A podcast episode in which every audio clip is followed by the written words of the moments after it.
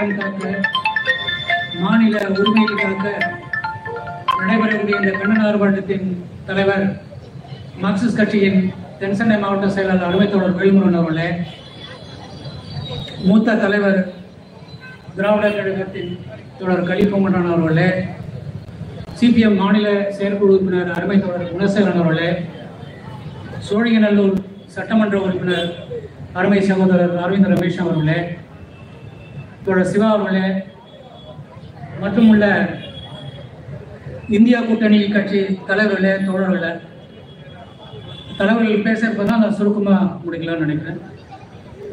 ஏன்னா நிதி உரிமை என்பது மாநிலங்களோட உரிமை.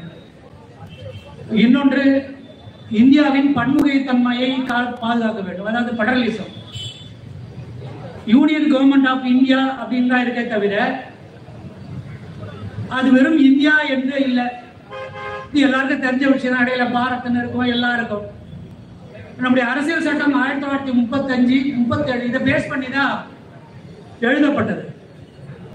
ஆனால் இன்றைக்கு ஏன் நிதி உரிமை மறுக்கப்படுகிறது என்பதற்கான காரணம் என்னன்னா பாரதிய ஜனதா கட்சி அரசியல் அதிகாரத்தை முழுமையாக கைப்பற்றி தான் நினைக்கக்கூடிய தத்துவார்த்த விஷயங்களை அதுக்குள்ள கொண்டு வரணும்னு நினைக்கிறேன். அதனால தான் மோடி என்ன சொல்றாருன்னா எந்த விஷயத்துக்கு அவர் பதில் சொல்ல பார்லிமெண்ட்ல? ஒரு மணி நேரம் முப்பத்தொன்பது நிமிஷம் பேசுறதுல இந்தியாவை ஆயிரம் ஆண்டுகளுக்கு ஸ்ட்ரென்தன் பண்ணணும். எத்தனை ஆண்டுகளுக்கு? ஆயிரம் ஆண்டுகளுக்கு. அதனால தான் இந்த பிடிஆர் பழனிவேல்ராஜன் நம்முடைய மாண்புமிகு அமைச்சர் நல்லா சொல்றாரு. இவர் வந்து நிகழ்காலத்தை பத்தியும் பேச மாட்டாரு. இவர் டைம் டிராவல் பண்ணுவாரு அப்படின்னு. டைம் டிராவல்னா இங்கெல்லாம் இருக்க மாட்டார். நிகழ்காலத்தை எங்கேயோ கடந்து போயிடுவார். அப்படின்னா என்ன அர்த்தம்னா ஏற்கனவே கொடுத்த வாக்குறுதியில இது ஒண்ணு கூட நிறைவேற்றல. எல்லாருக்கும் தெரியும். பதினஞ்சு லட்சம் ரூபாய் ரெண்டு கோடி எல்லாருக்கும் ரெண்டு வேலை இதெல்லாம் தெரிஞ்சு போச்சு.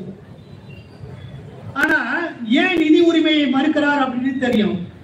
தமிழ்நாடு அரசு கடந்த ஐந்து ஆண்டுகளில் நீங்க கூட கோஷம் போடும்போது தாம் அவர்கள் சொன்னார். எவ்வளவு கொடுத்திருக்காங்க? ஆறு லட்சம் கோடி. ஆக்சுவலா எவ்வளவு திரும்பி வரணும் அப்படின்னா ரெண்டு லட்சம் கோடியே ஐம்பத்தோராயிரம் கோடி. அதாவது two point five one crore lakhs வந்து வரணும் திருப்பி. ஆனா எவ்வளவு கொடுத்துருக்காங்க?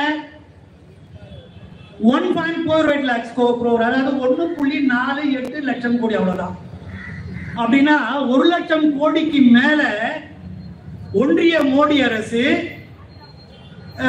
நிதியமைச்சர் நிர்மலா சீதாராமன் ஏமாத்திருக்கிறாங்கன்னு அர்த்தம். அதானே? நம்முடைய உரிமை நிதி உரிமை அது. அதனால்தான் மாண்புமிகு முதலமைச்சர் மு க ஸ்டாலின் அவர்கள் சொல்லும்போது நிதி என்பது ஆக்சிஜன் மாதிரி அப்படின்றார். நமக்கு தெரியும் கொரோனா பீரியட்ல ஆக்சிஜன் கிடைக்கலன்னா அந்த எப்படி இறந்து போனாங்க அப்படின்னு. எனவே ஆக்சிஜன் மாதிரின்னு சொல்றார். அதான உண்மை? அப்போ ஒரு மாநில சர்க்காரை நடத்த வேண்டும் என்று சொன்னால் நிதி ஆதாரம் முக்கியமானது. அந்த நிதி ஆதாரம் இல்லைன்னா என்ன நெருக்கடிக்கு உள்ளாகும் என்பது ஆதாரம். அதே நேரத்துல உத்தரப்பிரதேச அரசுக்கு அது கொடுத்தது எவ்வளவு தெரியுமா? அது கொடுத்தது ஒண்ணும் இல்ல. மூணு லட்சம் கோடி. திருப்பி மத்திய அரசு கொடுக்கிறது. மூணு புள்ளி நாலு ஒண்ணு லட்சம் கோடி. எங்க எங்க இருக்கு பாருங்க. அப்ப இதை தான் நம்ம சொல்றோம். இதைதான் ரொம்ப சுருக்கமா ஒரு பைசாவுக்கு எவ்வளவு நம்ம கொடுக்குறாங்க இருபத்தாறு பைசா நம்ம ஒரு ரூபாய் கட்டினா இருபத்தாறு பைசா திருப்பி கொடுக்குது. அதே உத்தரப்பிரதேசம் எவ்வளவு கொடுக்குது? அவன் ஒரு பைசா ஒரு ரூபாய் கட்டினா ரெண்டு ரூபாய் ரெண்டு பைசா. இது பார்லிமெண்ட்ல பைனான்ஸ் கமிட்டி கொடுக்குற அறிக்கையில அது இருக்கு. இதானே? அப்ப அதுக்கு நீ அதாவது ஒண்ணே நிதி நெருக்கடி. இன்னொன்னு என்ன? ஜனநாயக நெருக்கடி. ஒண்ணு இல்லைங்க சிபு சோரன் இப்போ ஏதோ நிலபேரம் அப்படின்னு சொல்லிட்டாரு. அவர் சொல்லிட்டாரு நிலபேரத்தை நீ ப்ரூவ் பண்ணா ப்ரூவ் பண்ணா நான் அரசியலில் விட்டு விலகி விடுகிறேன் அப்படின்னு சொல்றாரு. ஒண்ணு இல்லை அவர் இன்னொருத்தரை கூட்டம் அந்த சம்பாய் சோரன் ஒருத்தர். அவரை கூப்பிட்டு நீ முதலமைச்சர் என்னன்னு சொல்லிட்டு போறாரு அவரு. என்ன பண்றாரு பாருங்க. யார்? நம்ம ஊர்ல இருந்து போனார்ல ஒரு கவர்னர் அவர்தான். இவரு அவர் பேர் என்ன? இவரு ராதாகிருஷ்ணன். ராதாகிருஷ்ணனால டேஞ்சர் தான் போடுவார் அந்த ராதாவும் முன்னாடி இந்த ராதாவும் அப்படிதான் இருக்காரு இந்த ராதாவும் அப்படிதான் இருக்காரு. இந்த ராதாகிருஷ்ணன் என்ன பண்றாருன்னா நிதிஷ்குமார் நல்ல பீகார்ல. அதான் ஒருத்தர் எழுந்தார் ரொம்ப வேடிக்கையா. ரெண்டாயிரத்தி நாற்பத்தாறாம் ஆண்டு எப்போ? ரெண்டாயிரத்தி நாற்பத்தாறாம் ஆண்டு ஐம்பத்து மூணாவது முறையாக நிதிஷ்குமார் முதலமைச்சராக பீகாரில் பதவியேற்றார். புரியுதா? அவருக்கு அப்ப வயசு தொண்ணூத்தாறு இருக்குமா? ரொம்ப வேடிக்கையா ஒரு எக்ஸ் இதுல போட்டிருந்தாங்க. அந்த மாதிரி குஜராத்தில பீகார்ல வெறும் அஞ்சு அஞ்சு- அஞ்சு மணி நேரத்துல பதவி பிரமாணம் செஞ்சிருக்கிறார் அந்த கவர்னர். ரெண்டு மணி நேரத்துக்கு முன்னாடி ராஜினாமா ரெண்டு மணி நேரத்துக்கு முன்னாடி எல்லா எம்எல்ஏ கூட்டு போய் ஆதரவு கடிக்கணும் கடிதம் கொடுக்குறாரு. அடுத்த ஒரு மணி நேரத்துல பதவி பிரமாணம் அங்க? ஜார்க்கண்ட்ல ஜார்க்கண்ட்ல எப்பறம் அவர் என்ன பண்றாரு நான் பயந்து போய் சம்பாய் உடனே ஹைதராபாத்துக்கு காங்கிரஸ் ஆகக்கூடிய மாநிலத்தை கொண்டு வரலான்னு வந்தா வேடிக்கை என்னன்னா பிளைட்டுக்கு ஏர்போர்ட்டுக்கு வரும்போது எல்லா பிளைட்டும் கேன்சல் பண்ணுது ஒன்றிய அரசு. கவனம் பாருங்க. எல்லா விமானங்களும் ரத்து ப- ரத்து செய்யப்படுகிறது. எதுக்கு? டியூ டு கிளைமேட்னு ஒரு பெருசா ஒன்றும் ஸ்னோ பாலே கிடையாதுங்க. ஒன்றும் இதுவே கிடையாது ஒண்ணுமே கிடையாதுங்க. ஆனா டியூ டு கிளைமேட் சேஞ்சஸ் போட்டு வச்சிருக்கு.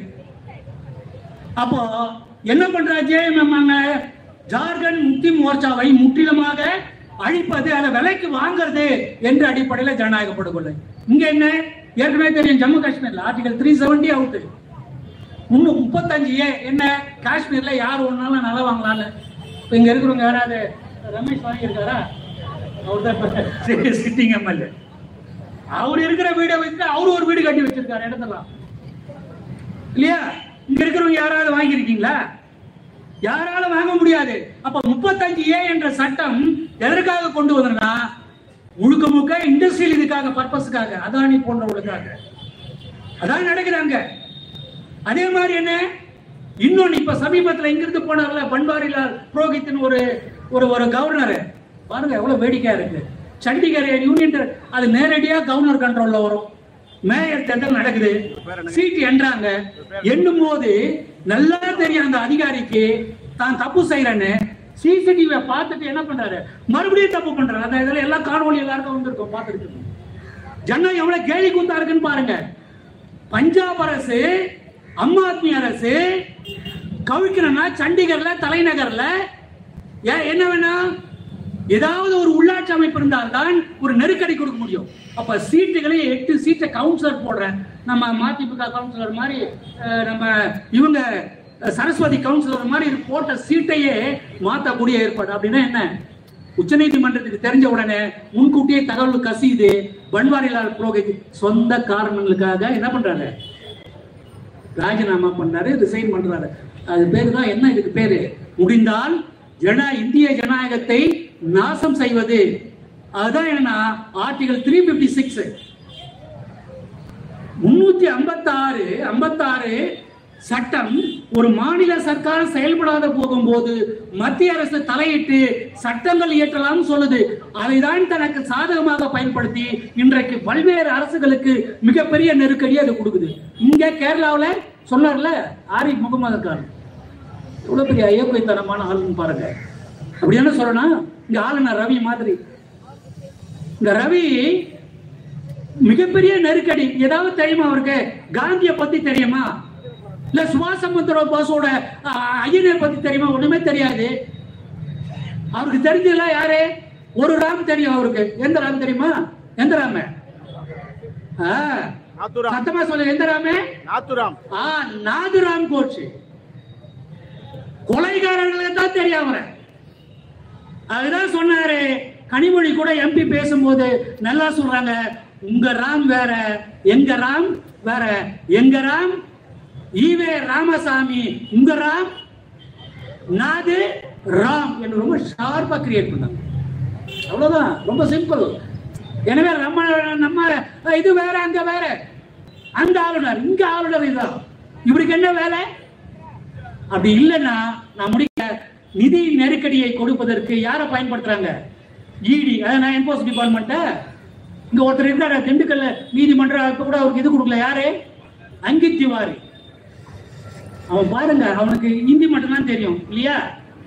அவன் என்ன பண்றான்னா நம்ம ஊர்ல கூட ஒரு பெட்டிக்காரக்காரனை பாஜக காரனை பிடிச்சி அவன் பக்கத்திலேயே நின்று லஞ்சம் வாங்குறதுக்கு உலகத்திலேயே டிரான்ஸ்லேட் பண்ண ஒரே ஒரு ஆள் யாருன்னா பாஜக காரனை தான் இருக்க முடியும். லஞ்சம் வாங்குறதுக்கு யாரு? டிரான்ஸ்லேட்டர் நான் இவ்வளவு கேட்கறேன் நீ இந்த இடத்துக்கு வா இங்க இருபது லட்சம் கொடு அப்படின்னு. அவன் பட்டியல்ல 75 பேர் இருக்கு. அது கூட நம்ம முதலமைச்சர் ஏன் அந்த பட்டியலை வெடி உள்ளன்னு தெரியல. 75 பேர் இருந்தாலும் சொன்னாங்க திவாரி இன்னென்ன ஆட்கள் ஈடியில் இருக்கோ இருக்கான்னு. இன்னொன்னு என்ன? ஆறாம் தேதி? ஆறாம் தேதி? மும்பையில ரவுடி கேங் ஒன்று ஆறு பேர் போய் நான் ஈடி அதிகாரி என்று தொழில் அதிபர்களிடம் நூத்தி அறுபத்தி மூணு கோடி ரூபாய் ஒரு ரூபாய் ரெண்டு ரூபாய் இல்ல நூத்தி அறுபத்தி மூணு கோடி ரூபாய் லஞ்சமா வாங்கியிருக்கான். மும்பை போலீஸ் அவங்களை அரெஸ்ட் பண்ணும்போது நம்ம தமிழ்நாடு போலீஸ் எப்படி அங்கி திவாரை அரெஸ்ட் பண்ணுச்சோ அது மாதிரி அரெஸ்ட் பண்ணும்போது அவங்க அவன் சிவசேனா கவர்மெண்ட் அதிபர். அங்க இன்னொரு கூத்து நடக்குது. ஒரிஜினலா ஒரிஜினலா கட்சி ஆரம்பிச்ச சரத்பவார் யாரு? க- கட்சி தலைவர் இல்லையா? கூட்டிட்டு ஓடி போனால அஜித் பவார். அவன் கட்சி தலைவர். அது பாருங்க வேடிக்கை இதான் ஜனநாயக சீர்குலைவுன்றது கட்சிகளையும் ஹைஜாக் பண்றது. கர்நாடகாவில் ஜேடிஎஸ் மாதிரி. புரியுதா உங்களுக்கு? இங்க ஒருத்தர் அல்லாடி இருக்காரு யாரு? ஊர் சொல்லுங்க கூட சொன்னார்ல. கதவு திறந்து வச்சுக்கிறாரு அப்படின்னு யாரு? அமித்ஷா. இவரு சொல்றாரு நம்ம ஜெயக்குமார் சாரு கதவை மூடி வச்சுக்கிறாரு. அவனே சொல்றான் இவங்களுக்கு புரியல. நீ கதவை மூடி வைத்திருந்தாலும் மூடாமல் பூட்டு போட்டு வைத்திருந்தாலும் வீடே என்னது? அப்புறம் நீ கதவை மூணான்னா மூட கட்டினா. அண்ணா திமுக ஜெயிச்சா யாருக்கு வரும்? ஒரு எம்பி கூட ஜெயிக்காத அது வேற விஷயம். தமிழ்நாட்டுல ஜெயித்தால் இவர் யார் பக்கம் இருப்பாரு?